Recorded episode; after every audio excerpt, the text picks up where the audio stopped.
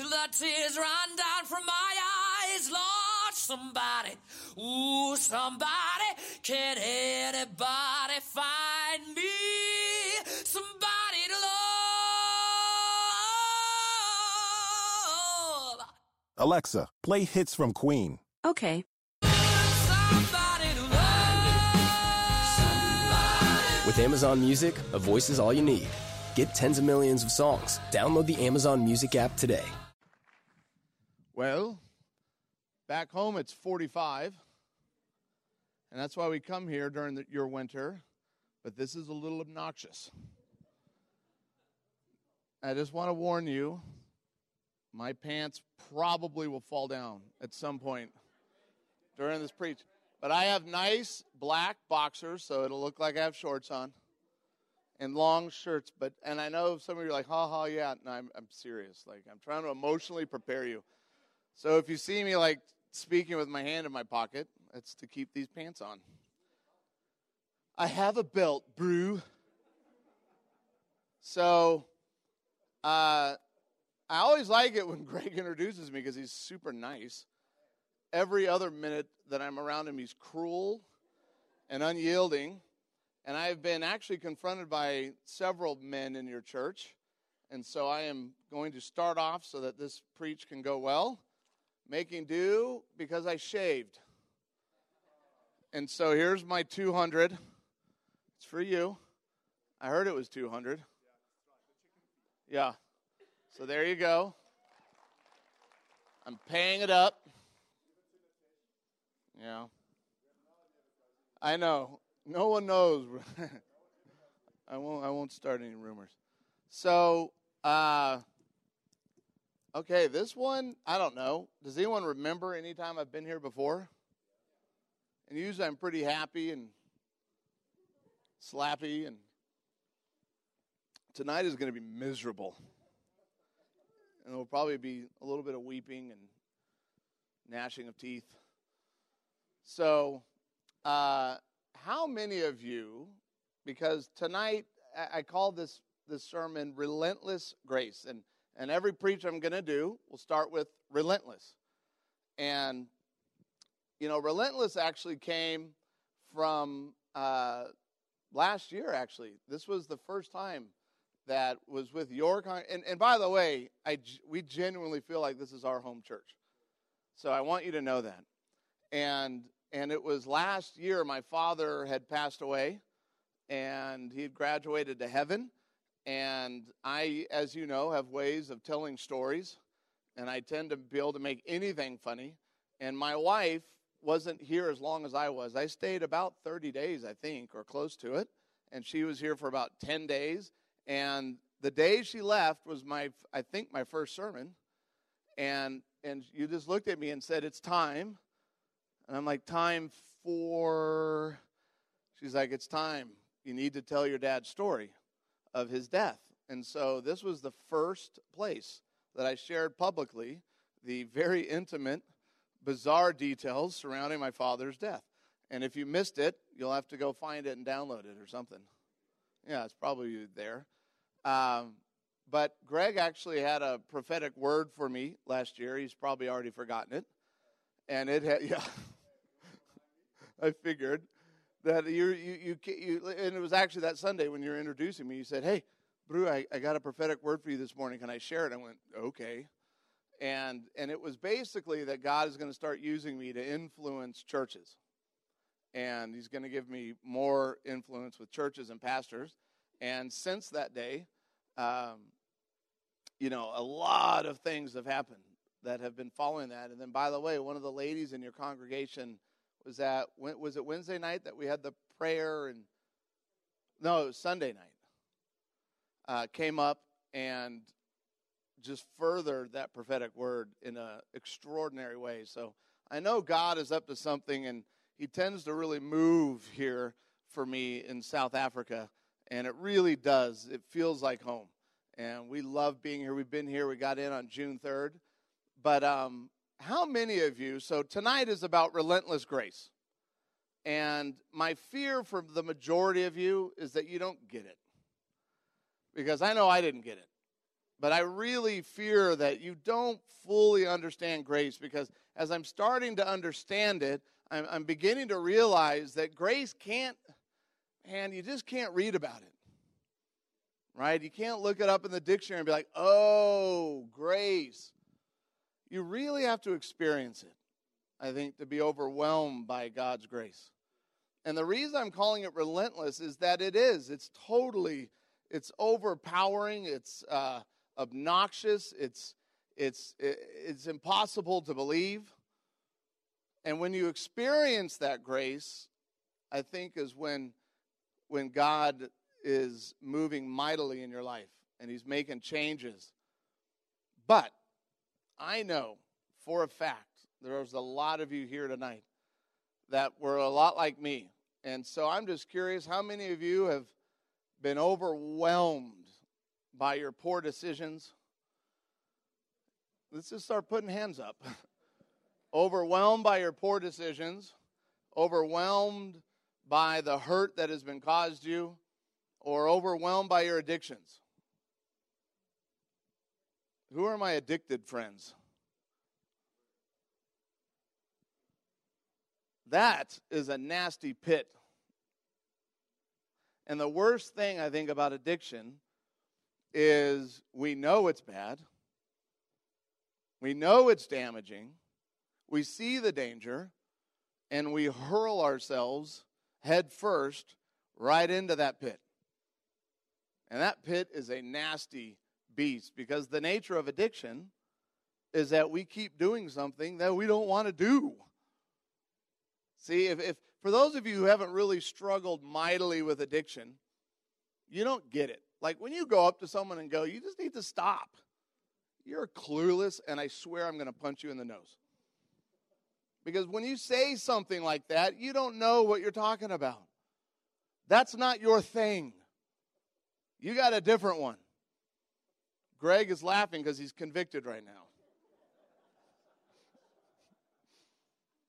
I'll fight you after your other fight if the guy works you up enough.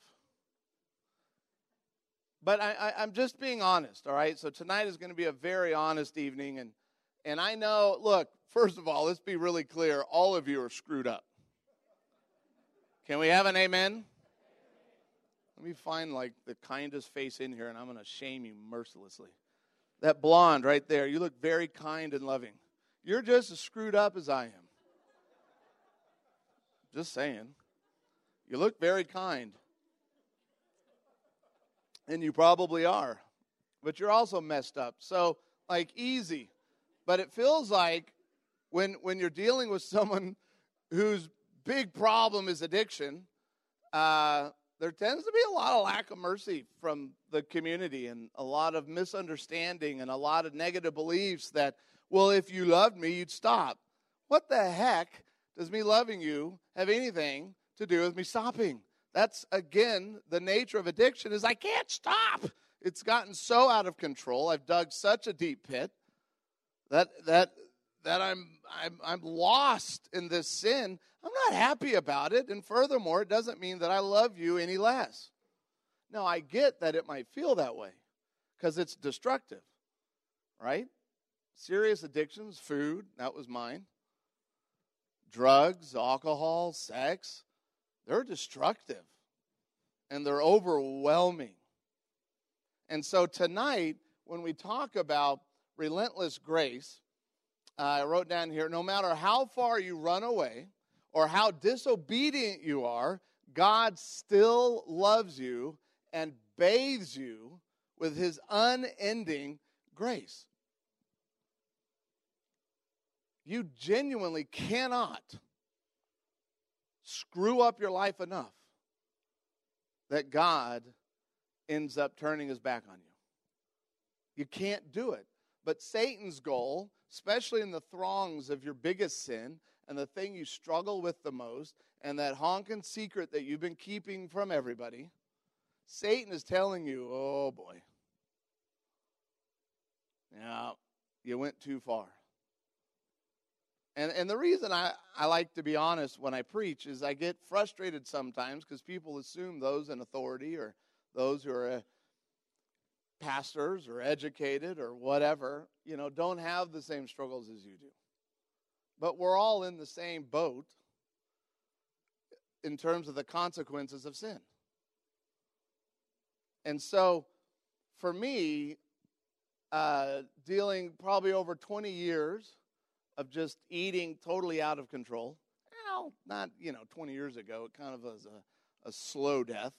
But it progressed and progressed and progressed and progressed to where I finally got up to 138 kilograms. That's a lot of kilos. And it's weird for an American because obviously we're not on the metric system. And anytime I've ever heard kilos reference, it's been to cocaine. This is an interesting side fact. So it's always weird for me 138 kilos of drugs. No, I mean, I was, you know, gigantic.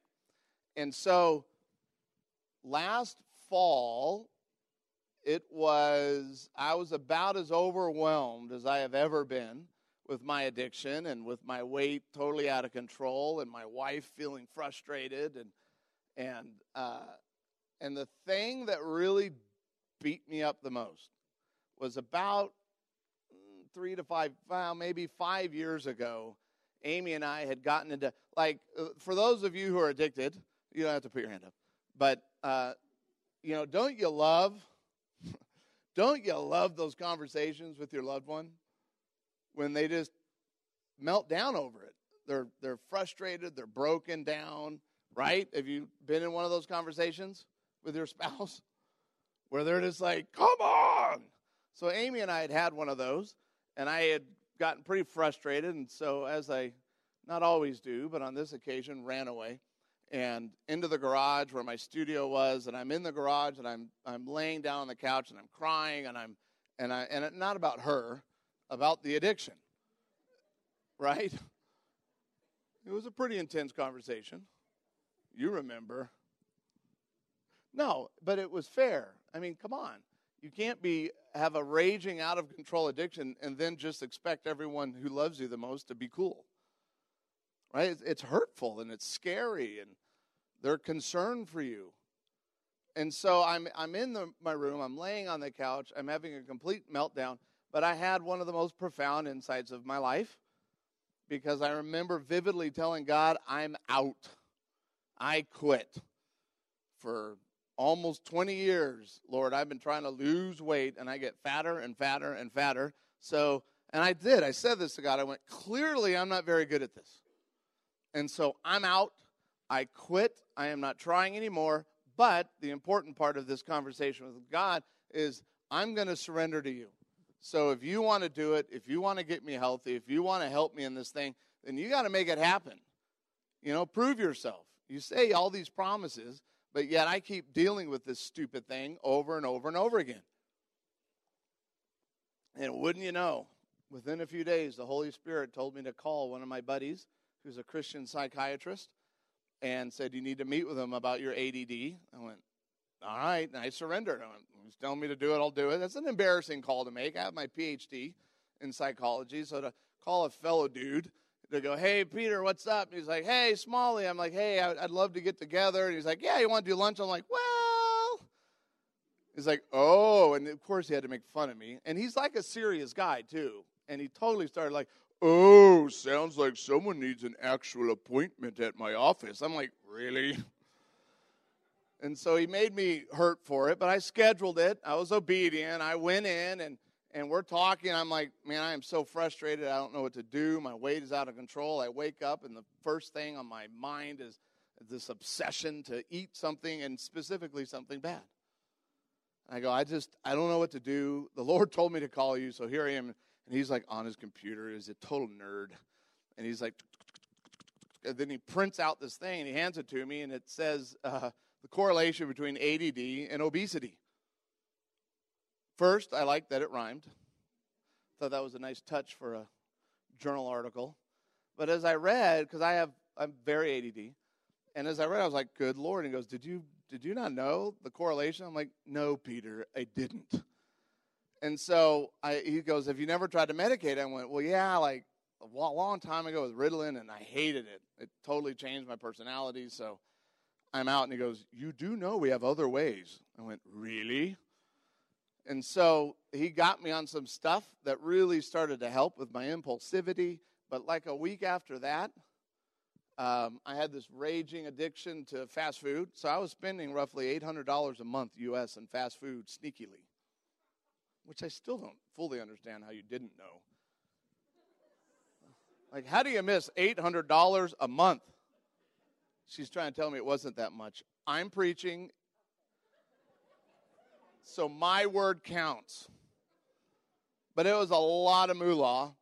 And, and it was one of those things I'd prayed for years, going, God, I just, I can't. Again, I just couldn't stop. And it's just miserable because you go to McDonald's before you go home to eat and you're ordering it and you feel guilty ordering it. And you have about five seconds of excitement as I chow it down and then just pure condemnation. What? All right, I over exaggerated, Greg. Close to five seconds because I had to eat it before I got home so she wouldn't see it. I know it's sick, isn't it? And so, and there's so much condemnation about it. And, and I'll never forget the morning I dropped my son off for school and I'm coming back and I was going to go by Chick fil A to have my favorite breakfast in the morning. And, the, and as I was pulling over, the Holy Spirit spoke to me and said, You know what? You don't need Chick fil A this morning. And then I actually said out loud, like it was just a weird interaction, but I went, Yeah, I don't even, I don't need Chick fil A this morning. So I pulled back onto the road and, and, and kind of kept going. And then a little bit down further the road, the Lord, the Holy Spirit spoke to me and said, You know what? You're done with fast food. And I can remember going, Yeah, you know, I think I'm just done with fast food. And it was like the weirdest thing. I hardly even really thought much about it until about four or five uh, that day later. Uh, I'm driving, and in the past, when I would try out of self will to resist and go, no, don't have it, resist, I made up for it by lunch. I mean, made up for it big time. Like I'd go on a bender. And so by like four or five that day, I'm driving, and the Lord goes, Hey, you know that thing you've been begging me about for years? I went, Uh huh, the fast food. Yeah. And he goes, I, Have you not figured it out that I took it away today? And I can think, You took it away? And he goes, Yeah, it's done. You're done with it. You don't need it anymore. And, and, and with that part, it was gone. And I realized I hadn't even eaten yet. I hadn't even eaten yet that day, and it was four or five in the afternoon. And so he took took that away miraculously. And and, and, and that was even one of those things I felt like I didn't even deserve for it just to be taken away like that. And then thing after thing kept falling in place. And kind of the last one was you're done with desserts. Because desserts for me, I mean, I sound like a heroin addict, and I think it's actually relatively close, honestly. Uh, desserts, major trigger. I just, it's like an alcoholic. You, you just can't go back and have a sip. You're just going to take another and another. You just, you got to be done with it. And he said, You're done with dessert. You're never to eat dessert again. He was very clear about that. But it was a God thing. It wasn't my thing. It wasn't my idea. These were things that I, as I was praying and working through this, that the Lord was telling me. And so for probably close to two years, I had unbelievable success. I lost 60, I think 60 pounds and in a healthy way, not dieting and not doing anything extreme. I was just being healthy. And then it happened. I'm in the car with my daughter. She goes, Hey, can we stop by Starbucks and get a, um, a mocha frappuccino? And I went, A mocha frappuccino? What is that?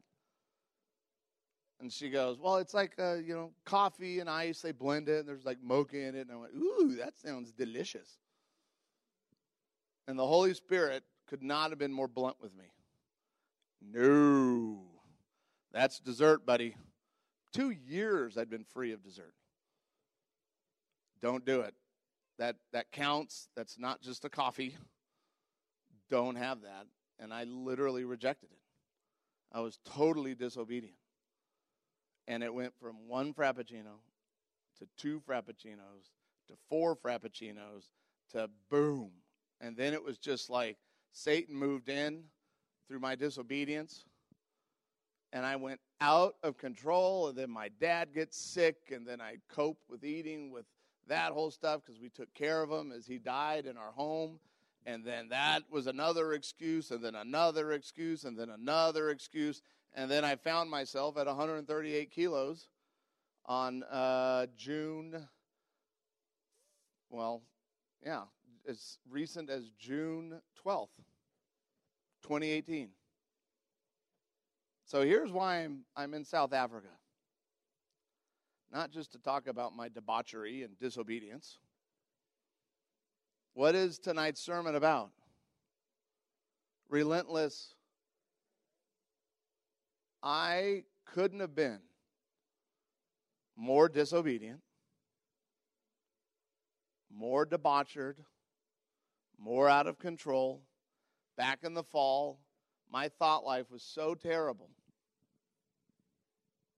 It was so out of control that I thought I can. This is sad. I literally said to myself, I'm okay dying quickly. I'd rather be fat than live long. What in the world? I mean, who says that? This is about as dark as it could get, as discouraged as I could get. I was so, I had, I had heaped so much condemnation on myself for being disobedient because I had success. God gave me freedom, He gave me miracles. He took care of me, and I rejected that? What kind of a loser believer or disciple in Christ rejects that? I mean, how do you reject success? I couldn't wrap my mind around it. I'm like, God did it. He freed me. I was getting healthy. I was feeling good. And yet, still, I chose to blatantly disobey Him. I, I'm not even going to go in to the other things that I was feeling and saying about myself. But interestingly enough, I went to breakfast this week. Um, I invited myself actually to breakfast with Greg and Brad, and I think Daniel came along, and we all invited ourselves. I think it was supposed to be Graham, and you know, but a bunch of us showed up, and then he starts talking about what he was reading that morning in his Bible study, and it was Joel. Wait, was, were you? Yeah, it was Joel 2, 12, and 4, 12 through 14. And this is the message version because I really liked it.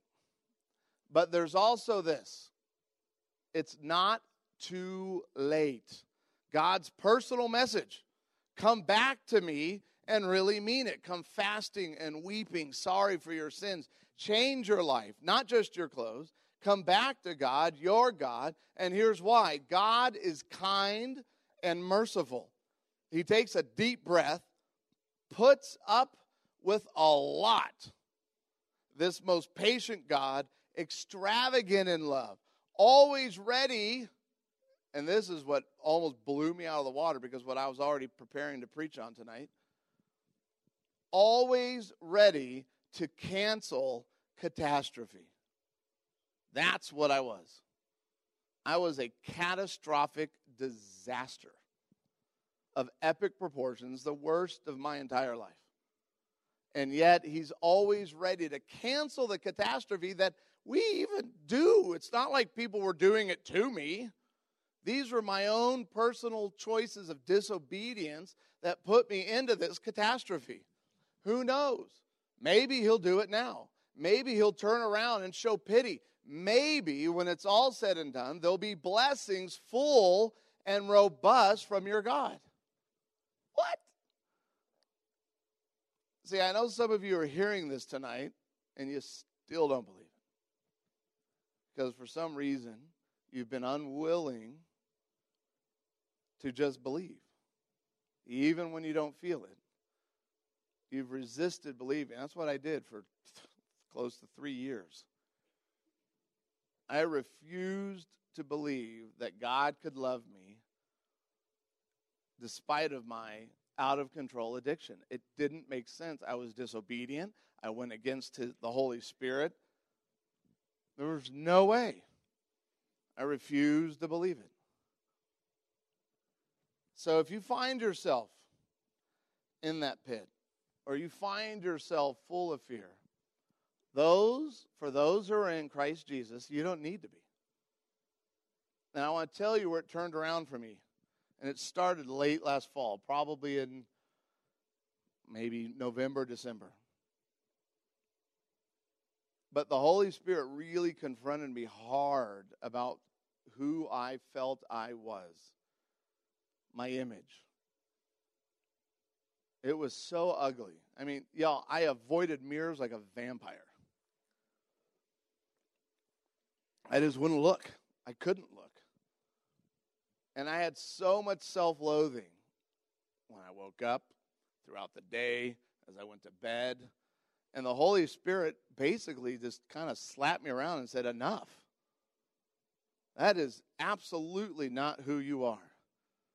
Who am I to reject Christ's sacrifice on that cross? Because remember this when Christ chose to get hung up and brutally murdered and sacrificed on that Christ, he did it for me. And he did it knowing three years ago I was going to blatantly disobey and blow him off. And he did it anyways. And so, because of that sacrifice, I want to be clear because of that sacrifice and the blood of Christ, guess how God sees me? It's perfect. God created us in his image. And because of what Christ did for us, that's how God sees us.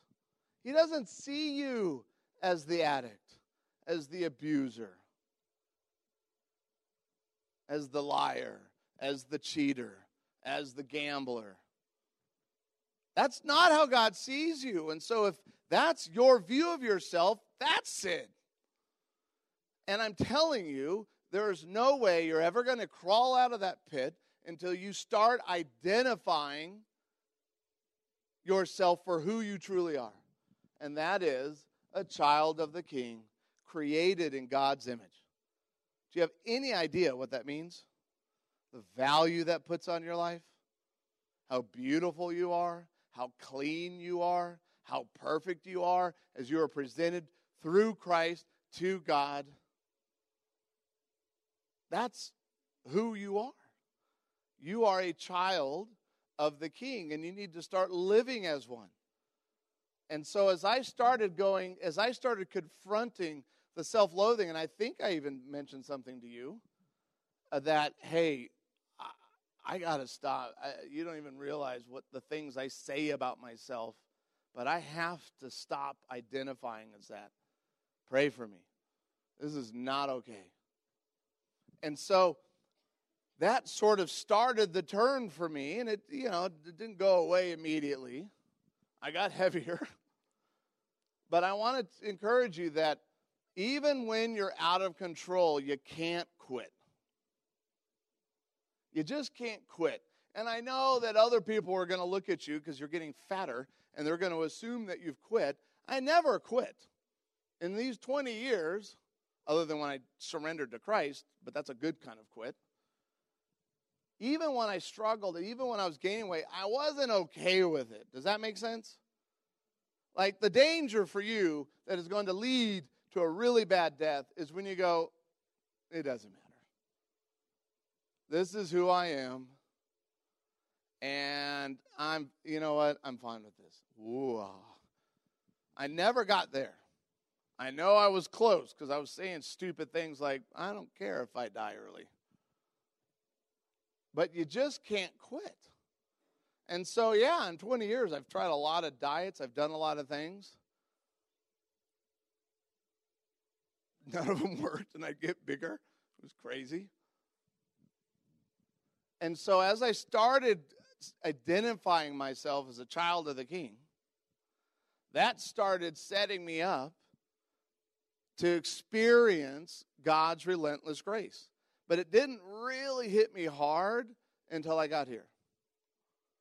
And the reason I'm here and the reason my pants don't fit is that at the height, probably in March or so, March or April, my buddy, who's also my our family doctor, just said, "Man, dude, I think you need to I think you need to consider gastric bypass surgery.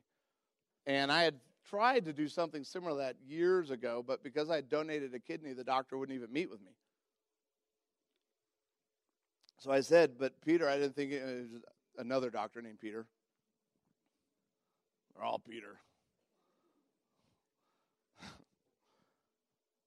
And he said, No, you can do it with your one kidney. That shouldn't be a problem. So I found a doctor in the United States that met with me. Said, Yeah, yeah, yeah, I can do it. But then, you know, the I think a part of it is that if you want the healing, if you want to experience the grace, it comes at a price.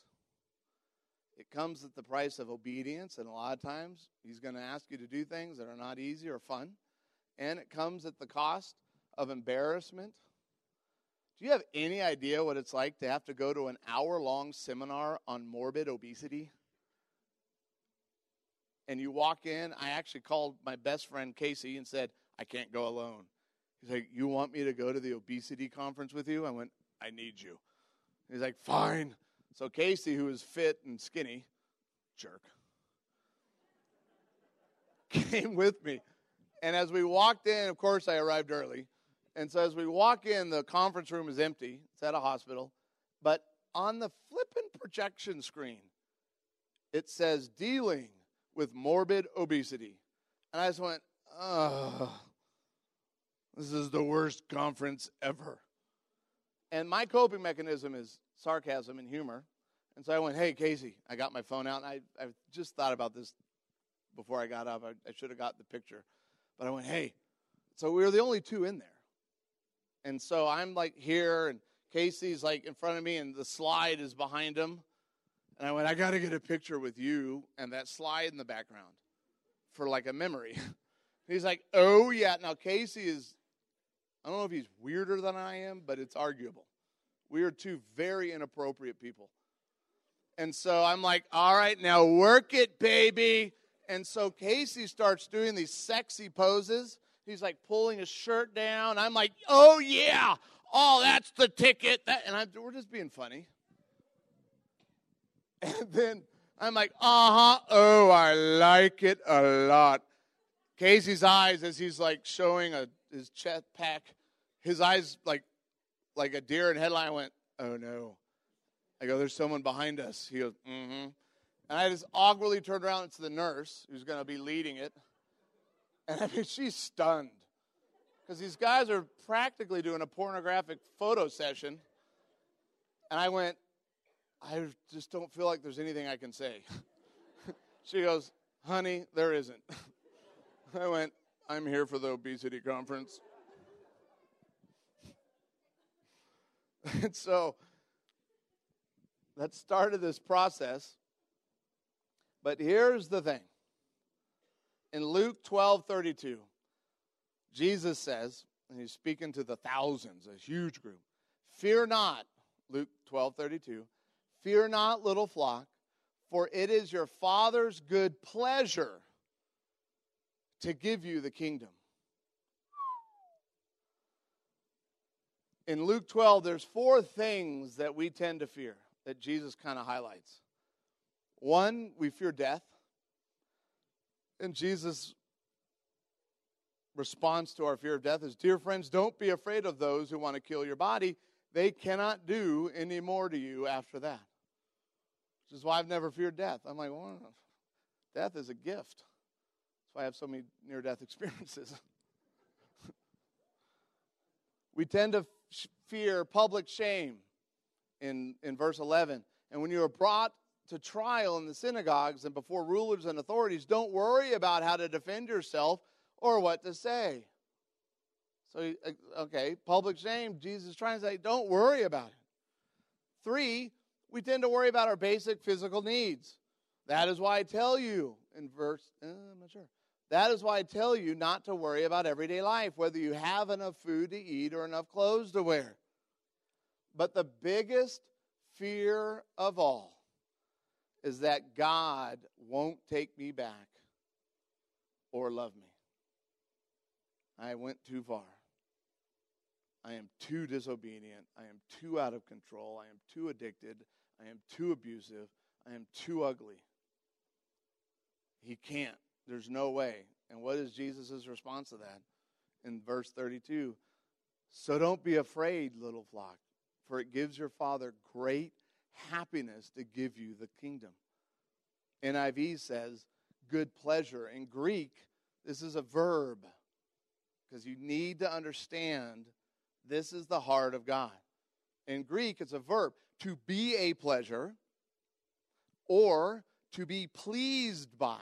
So we could say it pleased God, or God chooses it gladly to give you the kingdom. Like this isn't some obligation God feels, it's His very nature. It is His pleasure, it is His joy, it is God's desire to give you His grace. But the question tonight is how many of you believe that God, this lowly servant king, is just a veneer? It's a trick. I mean, yeah, he's the lamb, and yeah, I know he laid down his life, um, he unconditionally loves me. But how many of you really believe that tonight? I mean, truly, to the core of your being, believe that this is who God is. You need to challenge yourself. Because beneath what we read in Scripture, most of us believe that He's a terrible power waiting to punish me for my sins and slip ups. That's where I was. I thought, there's no way on my level of disobedience over this addiction that God is going to take me back. His deepest desire can't be to bless me and meet my needs. But what you have to be clear about are these are blatant lies of the evil one.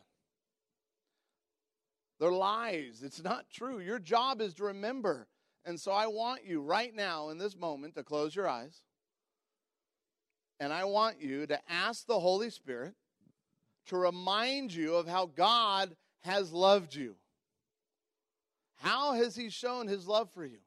Because if you can't think about that, the Holy Spirit's job is to bring those kinds of things in remembrance. So just pray right now, simple. Holy Spirit, in the name of Jesus, I ask, just reveal to me how you've loved me through my life. Just take a second.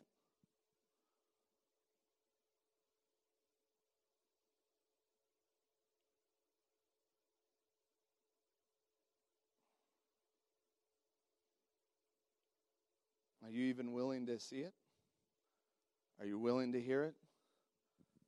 If you're struggling, I'm just going to tell you reject any spirit of deception or lies about who God is. And if you can't receive this message tonight, you need to start challenging your belief in who God is.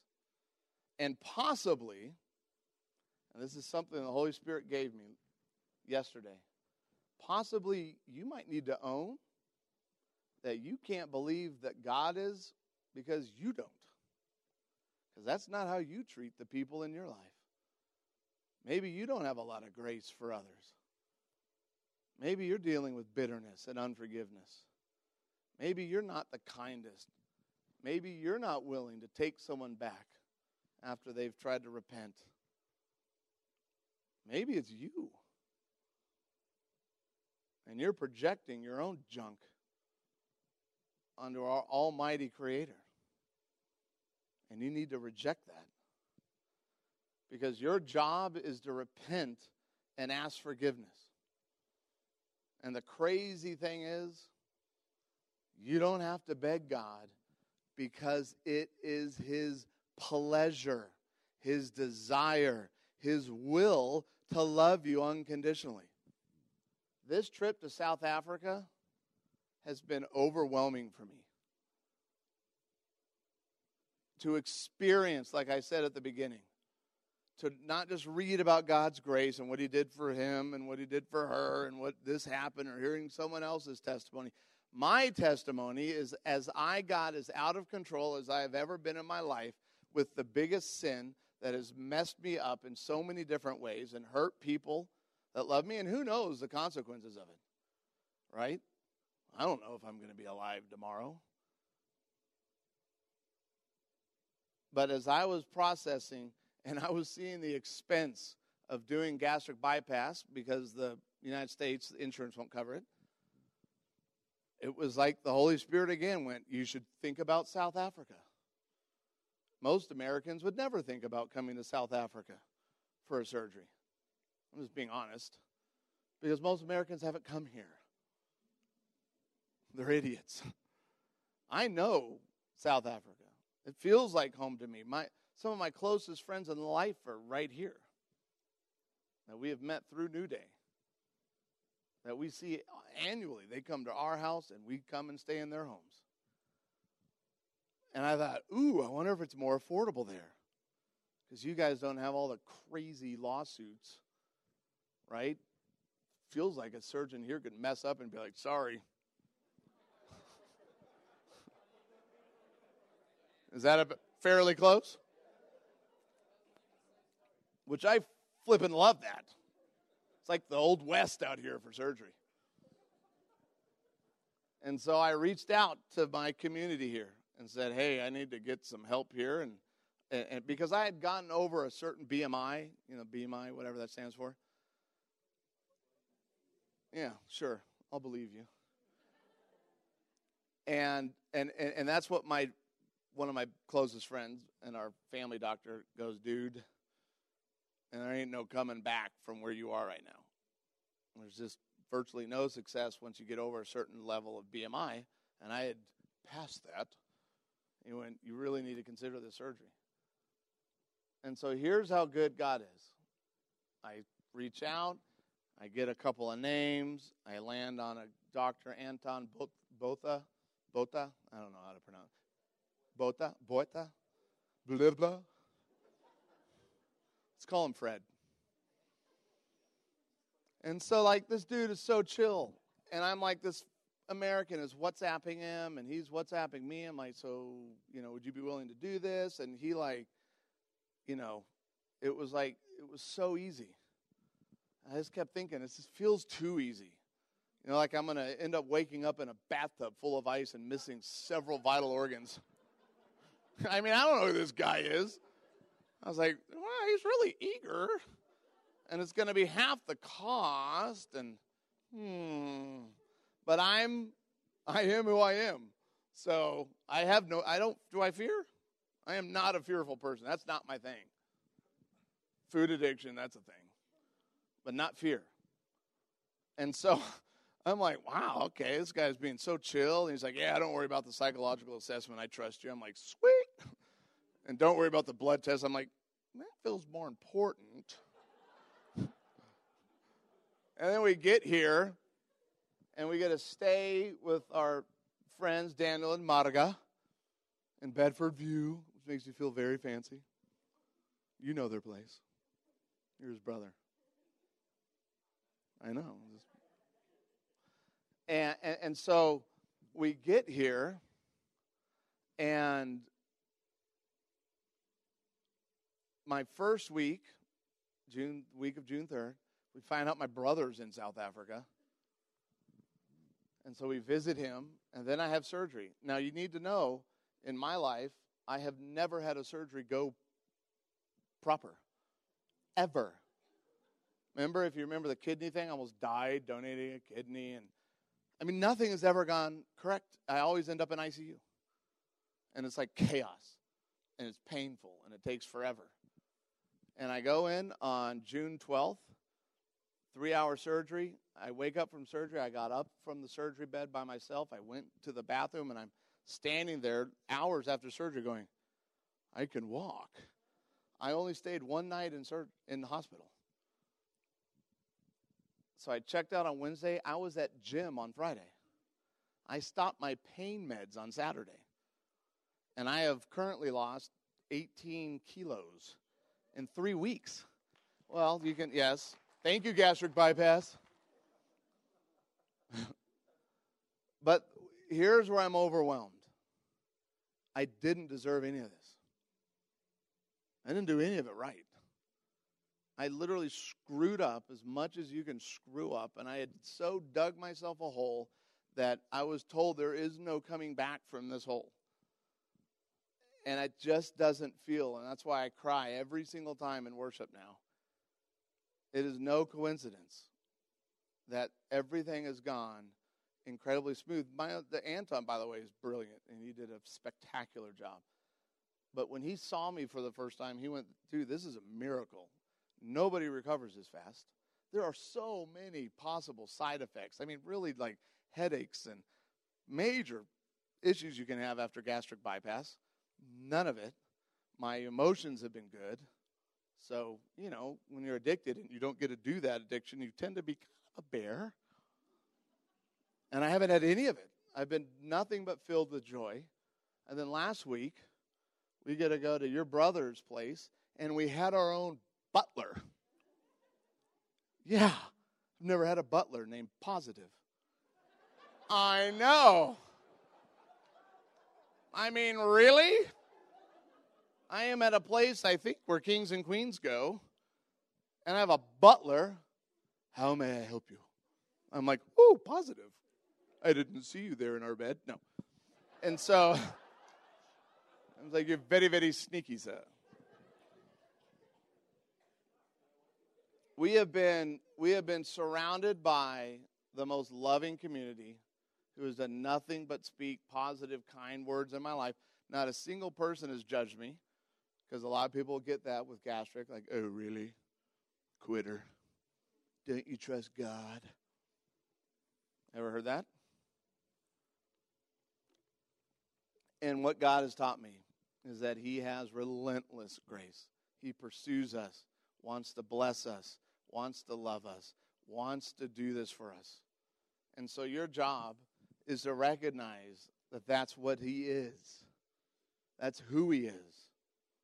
He's yearning for you to take His hand so He can bless you, so that He can lavish His grace on you. And guess what? You don't deserve it. I didn't. And I have had nothing but blessing after blessing after blessing. And what overwhelms me is not the positive things, it's that God could love me after rejecting Him for so long. That's what blows my mind. How is that possible? It's because of how He sees me. He doesn't see me as rejecting Him. That's not who I am to God. And so He's here for you tonight. Let's bow our heads. Because God wants to tell you some stuff that He gave me. So as I close in prayer, this is what God is telling you. And so I'm just asking, maybe even put your hands out in a receiving gesture, because I want you to receive this, because this is who God is. Little one, I have so much I want to give you. You are my child, my blessed one. Let me love you. It's okay. I'm right here. I see you, and I see me in you. You aren't just some creation to me, you are made in my image. Take my hand. Till the tears run down from my eyes, Lord, somebody, ooh, somebody, can anybody find me? Somebody to love. Alexa, play hits from Queen. Okay.